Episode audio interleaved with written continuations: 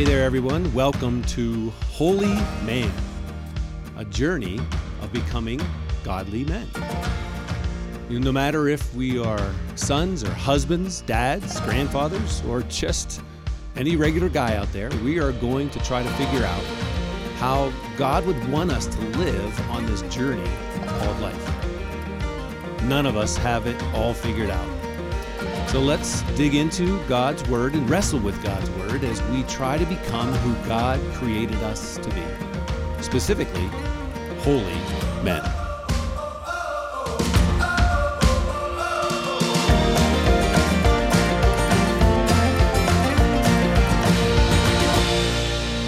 Hey there, guys.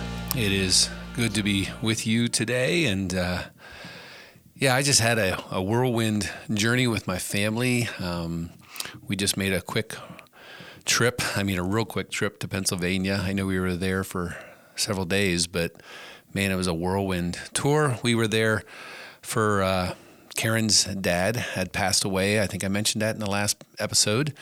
And uh, so we just we went to Pennsylvania because that's where he was laid to rest. He was uh, served in the military for uh, for quite a while in the Navy, and so uh, he went to uh, one of the uh, military cemeteries. It's called Indiantown Town Gap there in Pennsylvania, and you know. Military honors. We had a great chaplain that uh, he had mentored, that Bob had mentored, and had all the guns sh- uh, firing off, and uh, it was you know the the flag handing to Cindy. It was a special time, and then the next day we had a memorial service there in Pennsylvania, and it was so cool. Uh, so much family, people that Bob had served with in ministry throughout the years, and uh, people from our previous churches were there.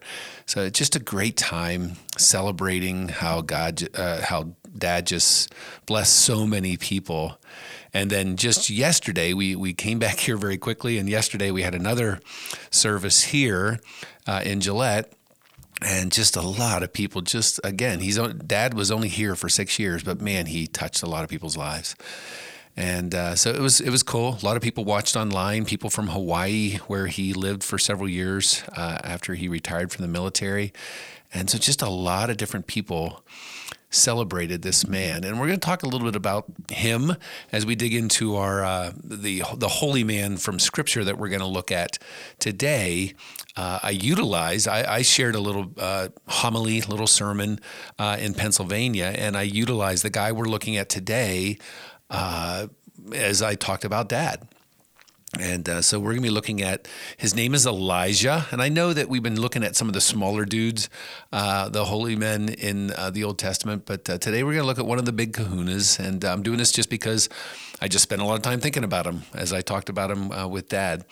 And uh, Elijah, just he's one of the the big guys. We hear his name mentioned a bunch, and he's the prophet above all prophets. As we talk about him in the New Testament, we looking back, he's just one of the great prophets. And uh, he, Elijah, there's a certain word that comes up in the midst of one of the great stories about Elijah. And we're going to talk about this word a little bit. Uh, when I throw this word out, I want you to think about it. What comes to mind? The word is unwavering. What comes to mind when you think about the word unwavering? Uh, some other words that go along with unwavering are things like firm, steadfast, fixed, steady.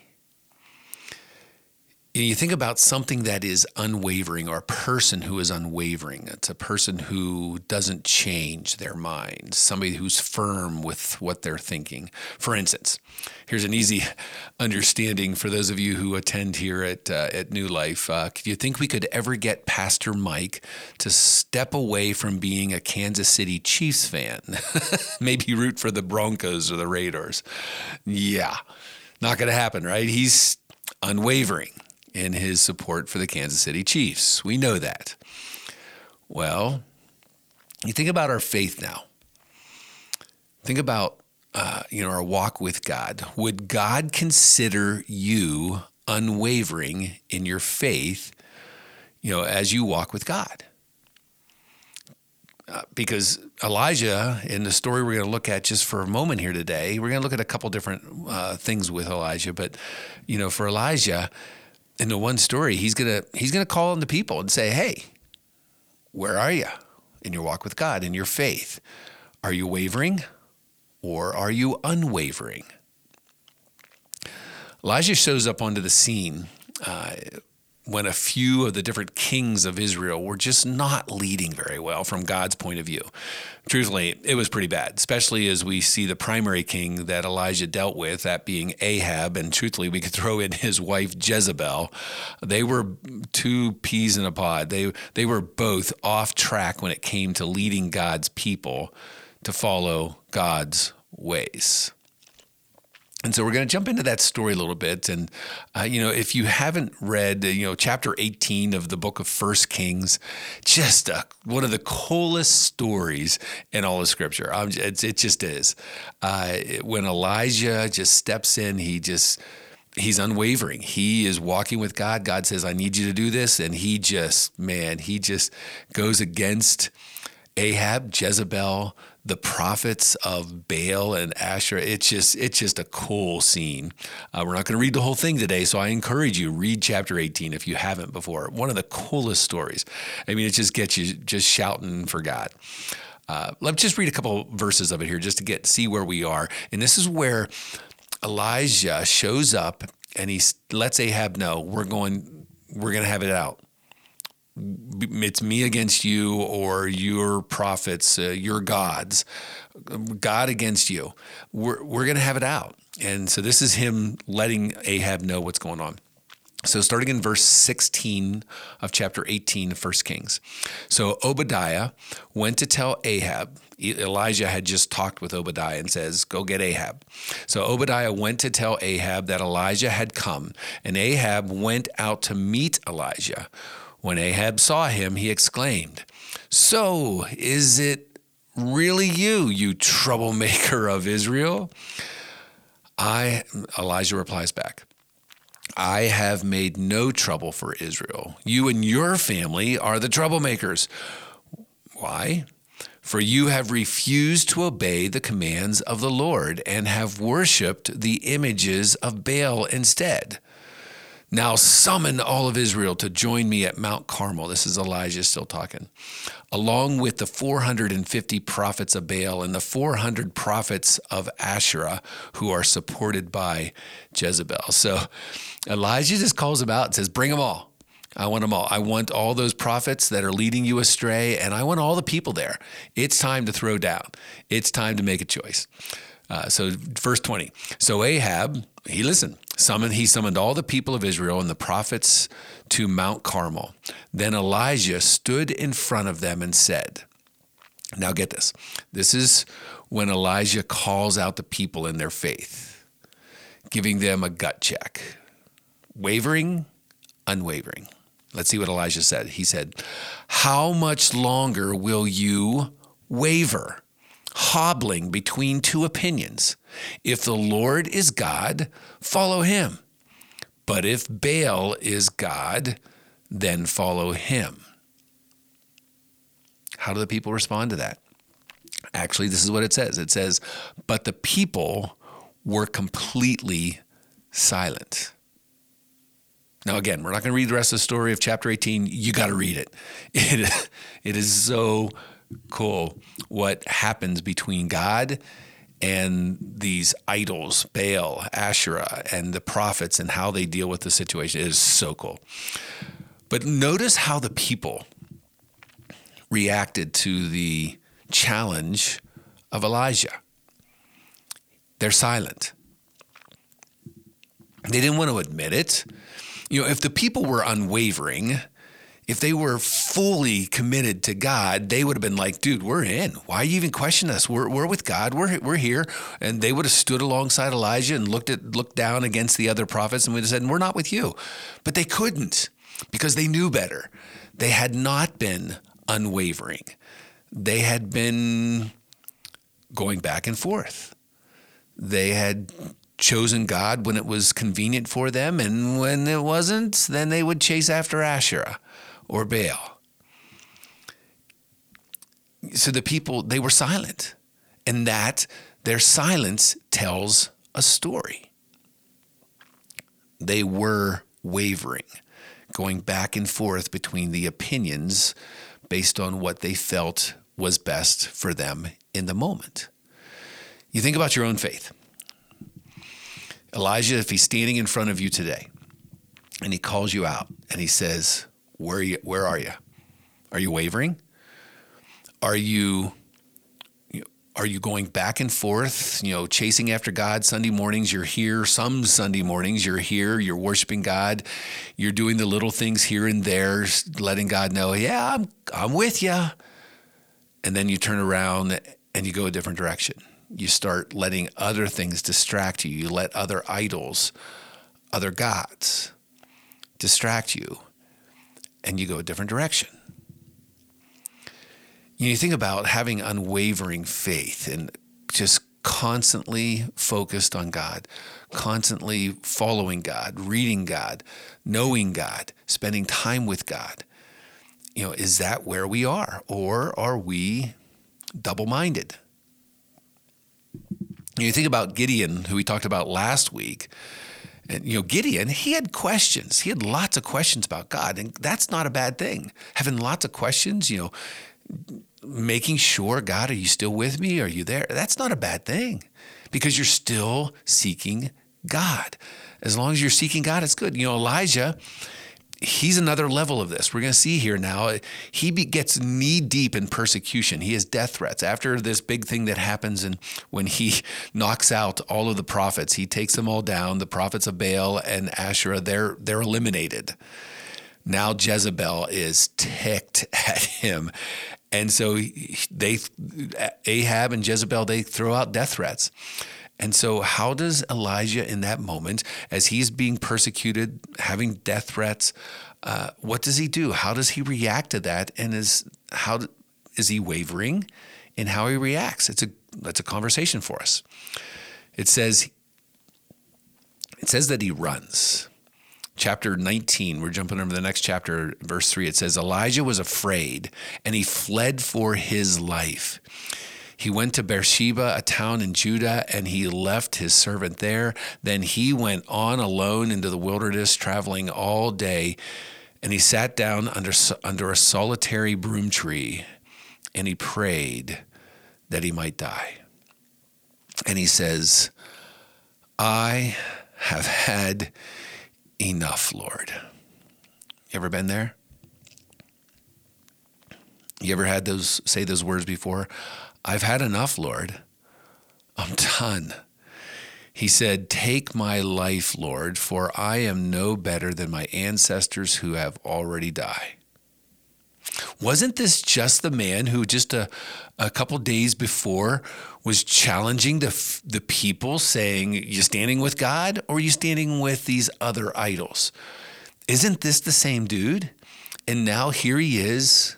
God, I'm weary. I'm just done. I have had enough. Have you ever been there? I mean, my family's been, we're pretty weary after our week that we just had. You know, three different funeral services. We had horrible travel back and forth, just horrible. I, you know, it's one of those trips that if Murph is Murphy's law, if it could go wrong, it did go wrong. It was just rough. We're weary. Now, am I to the point where Elijah was here? No, I'm not. But maybe some other people in my family, maybe they feel this way at this moment. I've had enough, Lord. I just can't do it. Have you been there? That's where Elijah is. He's looking at what's in front of him. He knows how hard it is being a prophet, doing God's work. He knows that he's now has death threats. How can he go on? Is that wavering? No, it's not he's still conversing with God. He's still spending time with God. He's just saying, God, I'm tired. I'm weary. I don't know if I can do this anymore. How does God deal if we struggle like this? If we get so weary that we struggle, that we're hurting, that we're not sure we can go on with the day that's in front of us, how does God deal with us? He loves us, He meets us where we are. Are, are we, the question is, are we listening to God in those moments? Are we spend, still spending time with God? Because if we are, that's not wavering. That's just weary. Weary's okay. Elijah shows us that here. You know, again, we're still in chapter 19. Jumping to verse 13 it says, and avoid Elijah's now in a cave. He he finally he made him. God gave him enough energy. He got to this uh, new place, and he's in this cave, and uh, he's all alone there. He feels alone. He doesn't know if he can go on. He's still weary. And so, chapter 19, verse 13, it says, and a voice said, "This is God's voice." It says, "What are you doing here, Elijah?" That's how God meets him. What, what are you doing here, Elijah? Dude, what are you doing? Elijah replies, I have zealously served the Lord God Almighty, but the people of Israel have broken their covenant with you, torn down your altars, and killed every one of your prophets. I'm the only one left, and now they're trying to kill me too. That's where Elijah is. He looks at the situation and says, God, I can't go on. I've had enough. I'm weary. and then the Lord, verse 15, and then the Lord told him, Go back the same way you came. Get going. What are you doing here? I'm still with you. You're not alone. I'm still the same God.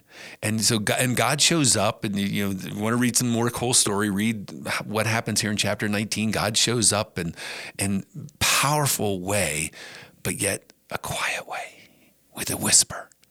And he shows up, he says, Dude, what are you doing? Get going. I got more work for you. I have more excitement for you. You got a lot of things ahead of you. God lifts him up empowers him, loves on him, lets him know he's not alone. He tells him that there's other prophets out there, there's other people of faith still out there. You're not alone. And through this weary time with God showing up and letting him know that he's with him, that he loves him, and that's what God's doing with my family. We're weary. But man, God is surrounding us with good people and loving on us and reminding us that He's with us. And it hurts. We lost dad, but God is still with us. That's what he does with Elijah. He says, You're not alone. Get going. And the cool thing is, we see Elijah, this weary time where God shows up and loves on him, it makes him even more unwavering. And then he goes on. And as you read more of the story, chapter 20, chapter 21, it goes on and on. And Elijah just keeps serving God, keeps calling out Ahab and Jezebel. You know, they had some bad moments where they killed Naboth. And so Elijah calls him out for that. He eventually speaks about another king, King Ahaziah, is going the wrong direction, and he speaks against him. He just keeps serving God. And it's so cool to see here's this man. He was weary. He wasn't unwavering, or he wasn't wavering. He was unwavering. He still trusted God. He just told God, I'm tired. I'm weary. Guys, it's okay to be weary. It's okay to find those moments where we are broken, where we're hurting, where we're struggling. We just got to keep being unwavering and chasing after God and letting Him pour into us. Elijah is such a cool prophet. Okay, I'm going to take a really quick hard right turn because I want to talk about one other little thing to give you to talk about in your life groups and thing. And that's seeing how Elijah becomes a mentor. He becomes a mentor of the guy we're going to talk about next week, that being Elisha. Elisha was a young buck. And Elijah pulls alongside of him and starts pouring into him and mentoring. And see, that's what dad, watching these funeral services, then hearing to, about all these people, dad was a mentor to so many people. He poured into the lives of so many people. It was so cool. He is Elijah. And there's a lot of us like me who's a little bit of Elisha in chapter 19, later on in that chapter, we see, and starting in verse 19, it says So Elijah went and found Elisha, son of Shaphat, plowing a field. And there were 12 teams of oxen in the field, and Elisha was plowing with the 12th team. We're not going to talk about what that means. Elijah went over to him and threw his cloak across his shoulders. And that simply means, I'm making you into me. You're going to take my place. You're going to take my cloak. You're going to, you're going to become me. And then Elijah walked away. So he does it. He puts a cloak on him. It has symbolism that you're going to take my place. And then he walks away. Now, Elisha, you can imagine, here's this young buck, this amazing prophet just put his cloak on you cloak on you. You know what this means. Elisha left the oxen standing there and ran after elijah which means there was some time for elijah to begin to walk away. Elisha's elisha is standing there and what just happened? This is uh, out of this is like no way. This can't be happening. And he runs after elijah and he says it says Elijah left the oxen standing there, ran over after Elijah, and said to him, First, let me go and kiss my father and mother goodbye, and then I'm going to go with you. He says, I'm ready to go.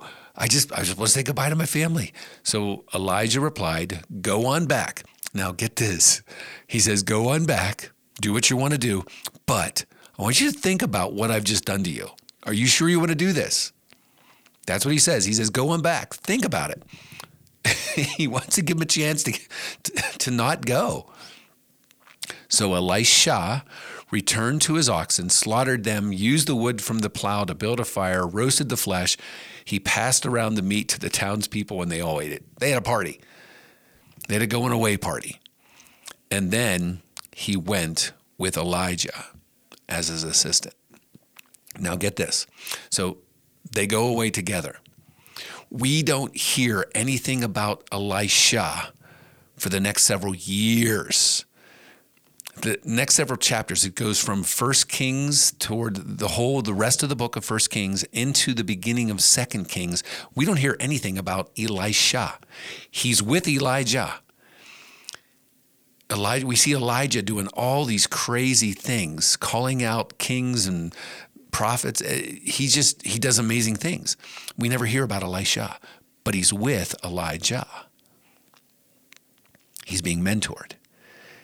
Can you imagine some of the great conversations that he had with Elijah, talking about God and what God has been doing and what it means to walk with God and about creation, um, talking, digging into the the God's word and spending time there? Can you imagine those conversations. I mean, I, think about some of the mentors that I've had in my life. You know, my dad, Bud, Ron, Stephen, John, George, Paul, and Bob, of course, my grandpas, my uncles, some of the great ladies that have blessed my life my mom, Margaret and Floribel from my early church, Angie and Pauline, Cindy, grandmas, aunts. I've had so many people pouring in to my life, and some of the special, some of those special ones. I'm not going to call out who's more special than others, but there was a few of them that man, some of the conversations I've had, talking about God, talking about life, and what it means to follow God. Just powerful times. That's Elijah and Elisha spending amazing times. And then what Elisha got to see of Elijah just watching what happens. Guys, first of all, who are you putting yourself under? Who are you learning from? Who are you allowing to pour into your life? Secondly, who are you now mentoring? Who are you pouring into? Because I guarantee you, for Elijah, he grew in faith. He grew in his unwavering faith of God as he was pouring into Elisha his faith became stronger, better because of him willing to give his life to pouring into this young buck. We become more unwavering as we live our faith in front of those whom we mentor. Who are you mentoring? Now, it's you know, for the, if you have kids, if you have grandkids, it starts with them. You got to pour into them.